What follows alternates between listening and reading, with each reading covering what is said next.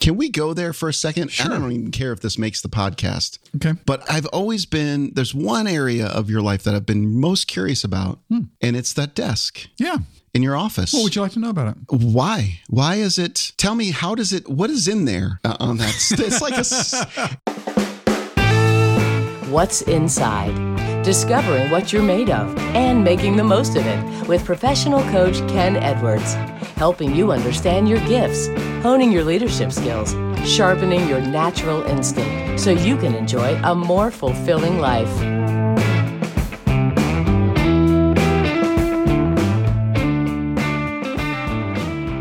Ken, I'm observing that you're in another one of your amazing uh, shirts here today. These button downs are killer. I love a good Oxford cloth. Is that the brand? no, it, this is LL Bean actually, but it's just the fabric is Oxford cloth. Is it? yeah. Let me. Can I feel it? Just Just be gentle. okay. Oh wow. Yeah, it is very nice, Yeah. and it's pressed. It's crisp, clean. This particular shirt is one of those wrinkle free, but I take it to the laundry. I love a good start shirt. It brings out your good grays. You got your gray beard. This is the winter Ken The winter look. look. Mm-hmm. Yeah, yeah. I love that about you. Yeah. But I said that, if you noticed, a little tongue in cheek because Mm-hmm. today we're talking about observing and observation. Right. That's right. What Mm-hmm. are you observing about me right now? What would you say? You're looking fit and tan. Fit and tan? Yeah, you kind of got this, uh, you know, it's Florida, you know. I'm in my usual shirt and t shirt. You know, Yeah. t shirt and shorts, I mean. So, yeah, I know. I couldn't bring my wife, looked at me and she said, Shorts? It was like 45 degrees this morning. And she's like, Shorts. Okay. All right. Yeah. I guess that's what we're it's, wearing it's today. warm now, though. It's like 63 outside. Yeah, yeah, it's not bad. It's not bad. But Yeah. honestly, I don't like to be hot. I just don't like the feeling of being hot. I'm with you on that. Yeah. I'd much rather be cold and put on a jacket. Oh, yeah. Yeah. You're one of the few people I know that we feel similarly. Really? Yeah. Yeah.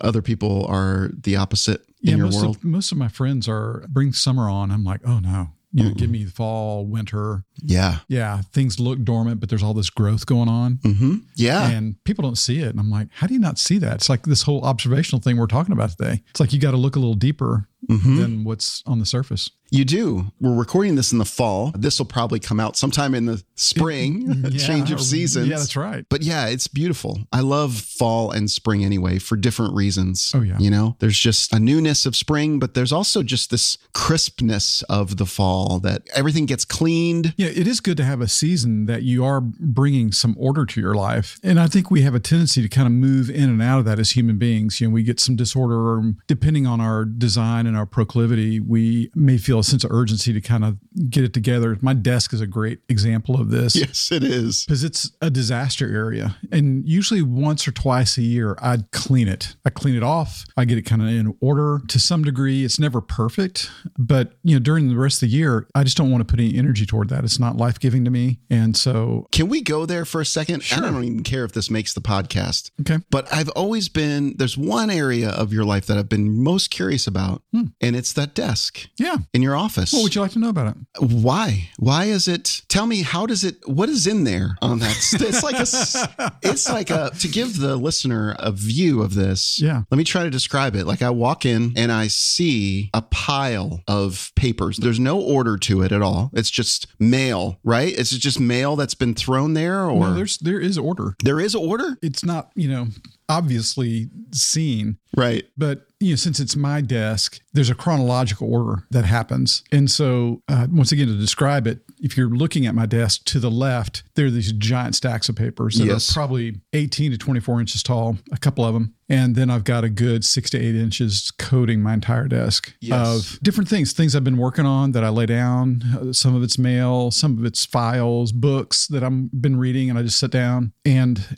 I, not so much in its current state, but typically if there's something I'm looking for, I can reach in there and pull it out Mm-hmm. because I know kind of when, when it was when it was, and kind of the general geography on the desk of where Wow. Mm-hmm. I tend to put things. I did have to go on a deep search recently, so it's kind of gotten out of order. right I went three years once without filing, wow which reminds me of my grandfather. He was notorious. He had stacks of paper all over his floor in his Yeah, office. yeah. And he had like this little, tr- he wasn't really a hoarder, but he, um, had a trail he did. He had a trail into his office, but not over the whole thing. His was very much like mine. There was a part of it that was super functional Totally. and together and That's most of your office is like that. Right. Yeah. But for me, at the end of the day, typically when I have, that's when most people kind of order, reorder their desk. Right. That is not my priority. You know, when I was raising my kids, I wanted to get home. Yeah. And it's like, I don't care about that. It doesn't matter. And it didn't slow me down. It hasn't hurt my efficiency. And I can live with it. I just tolerate it. And because I wanted to get home. And I still feel that way. You know, I'm kind of done with that season of raising my children. We're empty nesters. I want to get home and be there for Janet, um, either get dinner started or join her as she's cooking dinner. And so, but it gets to a point, and I'm there currently where I'm like, mm,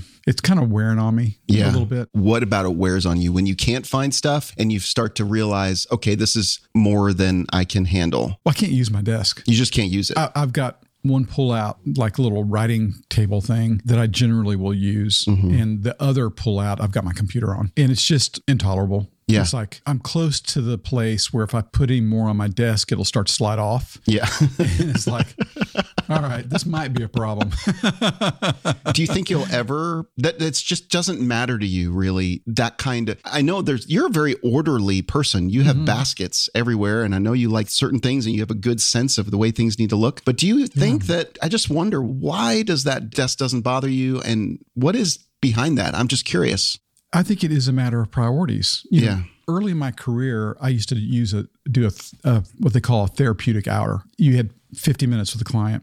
So 10 till I was done with my client. And people would do that, professionals would do that, because then you'd have time to write notes. Yeah. And as I was growing my practice and became, you know, more sought after, I started my fees went up and I just felt like I needed to give a full hour. Yeah. And I don't like taking copious notes Mm-hmm. with clients. I like to get into their story. I like to listen, I like to be super focused. And so sometimes I'll take sketchy notes while I'm working with someone, but not much. Yeah. And so then it meant, you know, at the end of the day, dealing with whatever paperwork I needed to deal with. And I'm like, well, I just didn't want to do that. I'm like, done. I work hard. And Yeah. It's like after you've done eight or 10 hours of counseling, it's like, day's done. You Yeah. want to get out. And Yeah. so I just did. Yeah. Okay. So there's no real deep thing behind it. It's Well, just there might be that I'm not observing about myself. Yeah. Because I think you can go the other way around it and you can be so anal about everything that you miss the more important moments. Like that's probably more the case for me. Sometimes I can't work until my desk is completely in its place and ordered. Right. And I've had colleagues, and part of that is design, but I've had some colleagues that were so kind of focused on that that I felt like they were inefficient. It looks like efficiency, but it really wasn't that efficient because they're spending all this time kind of creating this sense of order when really minimal order, which is what I have. Like I do have files, I've got a filing cabinet, Yeah. but I kind of do that at a minimal level. Yeah. And even my filing cabinet kind of works more chronologically than alphabetically Yeah. with client files. What I need close is just right at the front, and that works for me. Yeah. Anyway, I don't know why we got off on all these different tangents, but I just found it to be an interesting topic. Yeah. Yeah. Maybe we'll come back to it. But today we're talking about observation. Yes. And the core question that we are asking ourselves and that we're wanting you to ask yourself is what keeps me from doing it? And there's a lot more questions we want to dive into and there's a lot more things. But do you have any kind of why is this practice so important? Well, it's key to growth because if we're not able to see ourselves and we can't fully see ourselves, you know, that's why we need community. We need feedback from other people because I, I say all the time, you can't see yourself by yourself. Yeah. But we can develop an ability that I call just an observational perspective of self. And it's where you kind of step back from yourself and pay attention to what you're doing and begin to ask yourself some pointed questions to uncover your motives, you know, diagnose an issue that's there. And, and so to me, it's a part of personal growth in and of itself, developmental growth, even because you have to be even a certain age to be able to think this way. But then to be willing to take a look, because just even looking can be confront of in and of itself, let alone taking what you learn and confronting yourself. Yeah. So it's kind of maybe a two stage process. One is just having the courage to go, why am I thinking this way? Why am I feeling this way? Why am I doing what I'm doing? And then the second one is kind of digging down deeper Yeah. and kind of challenging yourself to something else. So, one of the core questions, the first question that you raised was, you know, that you should ask yourself is what's my motivation? Yes, exactly. Because if you're watching yourself in some kind of behavior, like I've caught myself recently going through this particular season that I'm in, I have a little more time on my hands than I'm used to, and I'm not handling it well. I do better if I'm busy and kind of have an agenda and appointments to keep and that kind of thing. And so I've had a, kind of this luxury of a little more time that um, has been given to me, and I'm struggling with it. So I wind up kind of frittering time or getting distracted, and and it doesn't feel good because I wind up at the end of the day kind of feeling shame about it. And I just kind of then my typical path, if I feel shame about something, I'm kind of hurting about it. I just want relief. I want to get away, and which then just kind of produces more shame Right. which is kind of the shame cycle actually and so as i've caught myself doing that i begin to ask the question what's my motive what is it and part of it is i think it's unnerving for me when i have a lot of time and so i don't feel as productive and i think my motive is just trying to seek comfort so i can fritter and do things that might appear to be valuable that aren't at all Right. and but that will sort of satisfy that ego in you. right Right. Right. And so I can step back. I've learned to step back. And I kind of think of it in a dimensional space. And if I'm in my office, I'll pick up my water bottle and I'll s- pretend when I'm talking to clients, I don't do this by myself. I've, I've got a I've got a Ken doll that I use and I'm totally teasing. No, you don't. no, I'm totally, I'm totally teasing. I have a Barbie. What does that say about me? Well, I was thinking about what about Bob? He had all those dolls about his Right. family you know? and himself. I'm like, that's really creepy. but in my mind's eye, I'll just kind of step back and look at myself outside of myself and go, okay, what are you doing? What are you just literally doing? And then what's your motive? Why am I doing that? How does that benefit me? Because even though it may not be particularly healthy, the, in the moment, there's a benefit that we're seeking. And so to, to go, okay, how does that benefit me? Or a different way to say it is, what do I get out of it? Yeah. What am I getting out of this behavior? What am I getting out of this behavior? That's the first stage of confrontation because you can't really do anything about it until you know what it is, until you observe it. And it's in AA, they'd say, you know, the, the first step is admitting you have a problem. Yeah. And so that's kind of what we're talking about here. It's kind of waking up to, oh, this is actually an issue. And so you you try to collect as much data as possible. You know, a, a thing that can be very helpful is if you have other people in your life that might see it too, is talk about it. Like I talked to my wife about it because I don't want to hide anything from her, and I was telling her that I'm struggling with you know managing time, or I'll talk to my friends about it. And so then the question is, what's the impact of that behavior on me? You know, what does it feel like? I like to put it into kind of two categories, and this is something that we need to pursue later on as well. But it's like, does it give me life or does it bring death? Just I make it very binary. Yeah. It's either life giving or it's death giving. Yeah. In a couple of episodes, we're going to dive into that a lot more. Yeah. And so if it brings death, that's kind of the ultimate confrontation. It's like, I really don't want that. I'm about life. That's what I'm called to. I want to live life. And so then it's a matter of kind of creating a strategy of what I want to do with that. Right. But first, it's about observing. What we're really trying to do here, I would guess that there's two different ways of observing. Tell me about the two different ways I think that, that you would look at something. Yeah, it's easy to fall into the category of having a judgmental eye. That's what, you know, I can initially do if I'm feeling shame about something. There's a criticism like, oh, that's really dumb, or why are you wasting time, or fill in the blanks. We all have those phrases, those messages that we give ourselves that are judgmental. It's far better to bring a critical eye. And that's where we need to differentiate the two. Having a critical eye is really a good thing. But for many of us in my childhood, I grew up with a critical eye being on me that was judgmental. So to me, I couldn't even differentiate the two. I couldn't do that till I was much older and realized that, oh, a critical eye is actually really helpful because it's just helping me understand or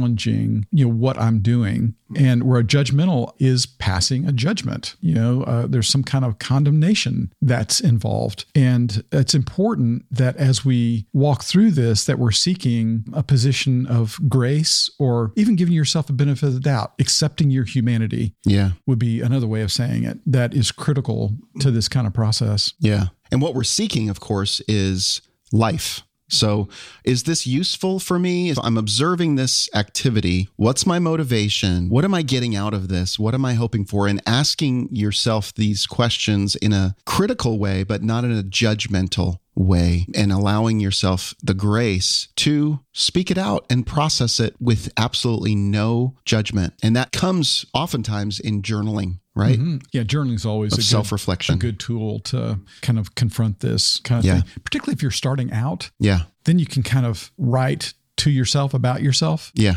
And it might be a way to kind of, because sometimes people have a hard time kind of conceptualizing how do I do this? Yeah. And another thing that you and I were talking about that's really important is there are two parts to this there's observing yourself and then observing others. That's right. Tell me a little bit more about that. Basically, it's the same thing, but you're asking a question of a coworker, a, a friend, a family member. If you are watching a behavior, it's like, once again, what are they getting out of that? Yeah. Do you ask them? Is it healthy sometimes to? You know, in my setting, my professional setting, I do Yeah. frequently. Sure. It uh, depends on what's going on at home. Sometimes I'll do that. If I don't know, um, sometimes it's really obvious. I might ask a Janet, for example, or when the kids were still around the house. And I'd say it several different ways because they're al- always sensitive to my counselor. Right. Uh oh. Here comes dad.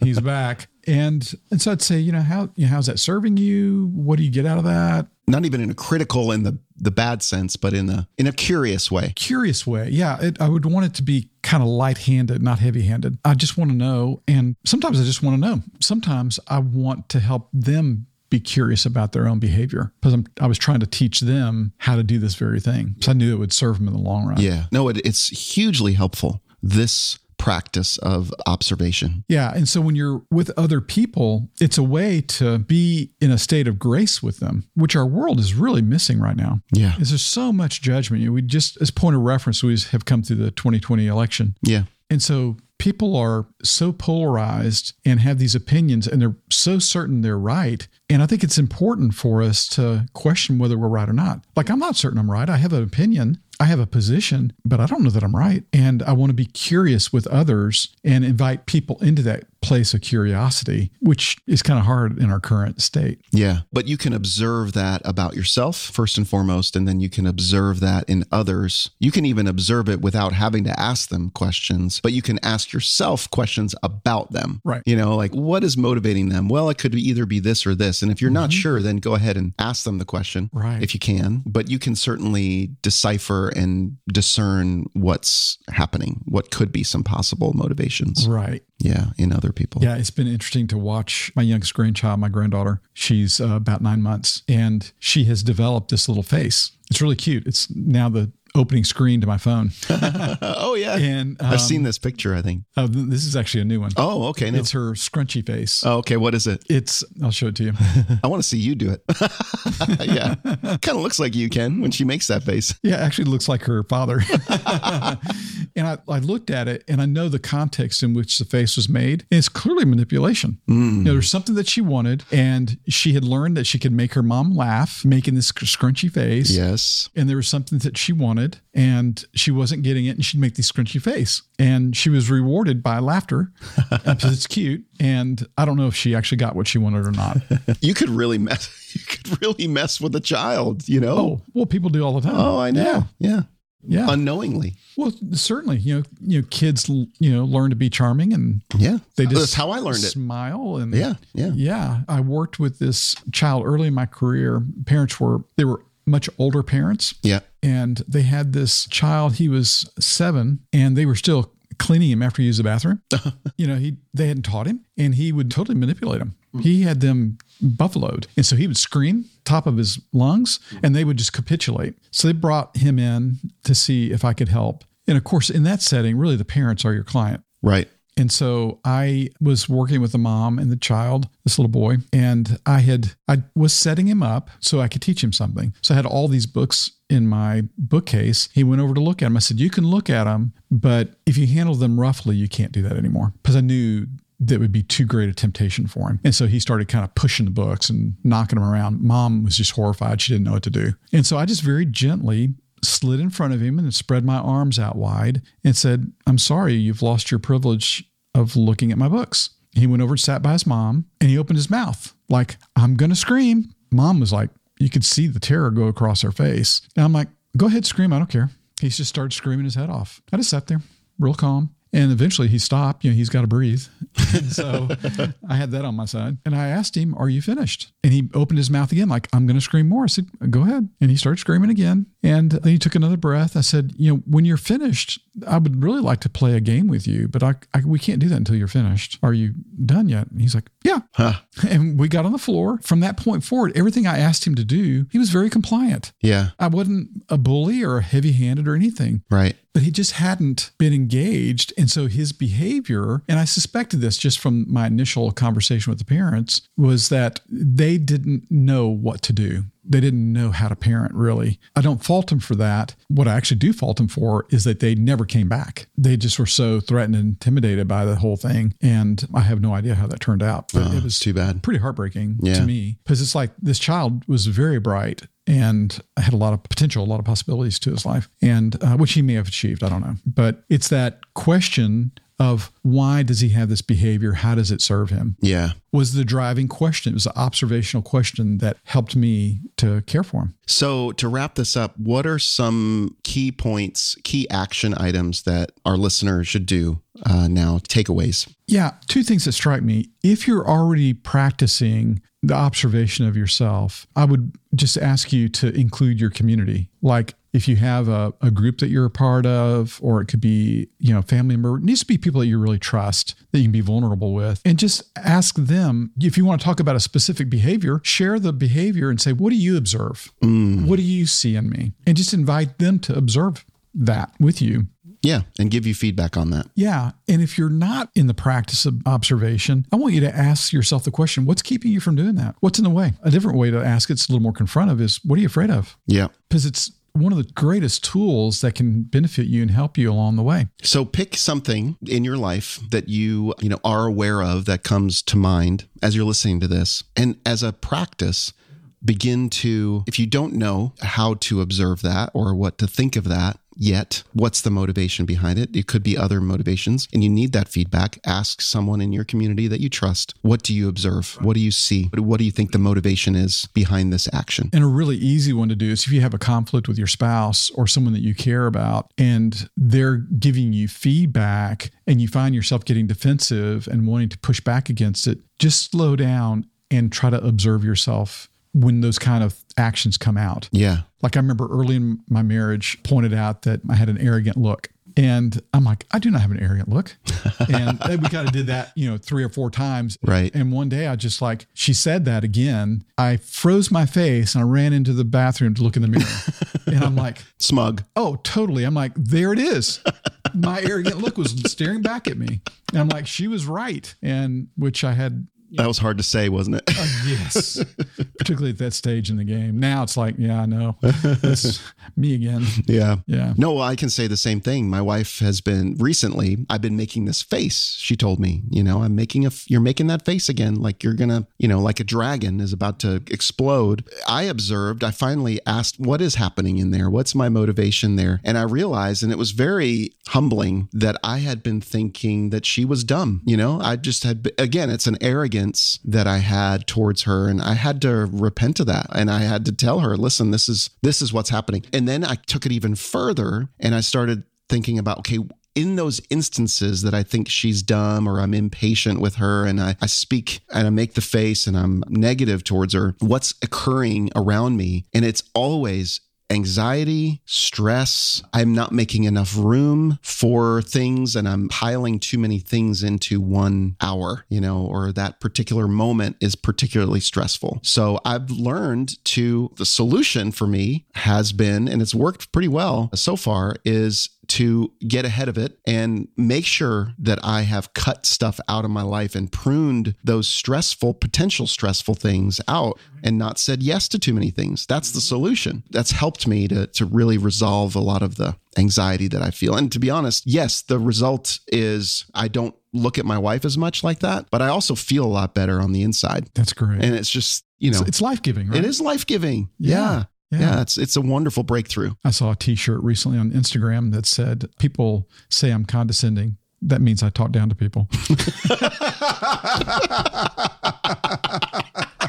Just in case you didn't know. I thought it's a little too close to home, but I, I need to own that one. I know. I know. That's a great shirt. I love that. well, Ken, this has been super awesome. This has been super great. Just kind of diving into this observing process. So, big takeaways for you is include your community, share the behavior, ask them, what do you observe about me? And then the second is if you're not in the practice of, of being observant of yourself, ask yourself, what's keeping you from observing? What are you afraid of? Is even more of a, a bigger question, uh, maybe penetrating question for you. What's keeping you from observing? What is behind that if you can get there? That's right. Yeah. Good. Good stuff, Ken. Well, on the next episode, we're going to dive into learning to listen. I think one of your best traits, we're really hitting some core things now that I think you have a particular gift in, in drawing out of people and modeling for people. Yeah. And you don't do it in an arrogant way and you don't make that face. Well, I'm glad. I've been working on it for 38 years. Let me know when you've mastered it. All right. That's it for us. Thanks for listening, and we'll see you on the next episode. For show notes and relevant resources mentioned in today's episode, and if you'd like to reach out to Ken to see if coaching is the right next step for you, visit providentleadership.com. That's providentleadership.com. Subscribe to this podcast and leave us a rating and review on your favorite podcasting platform.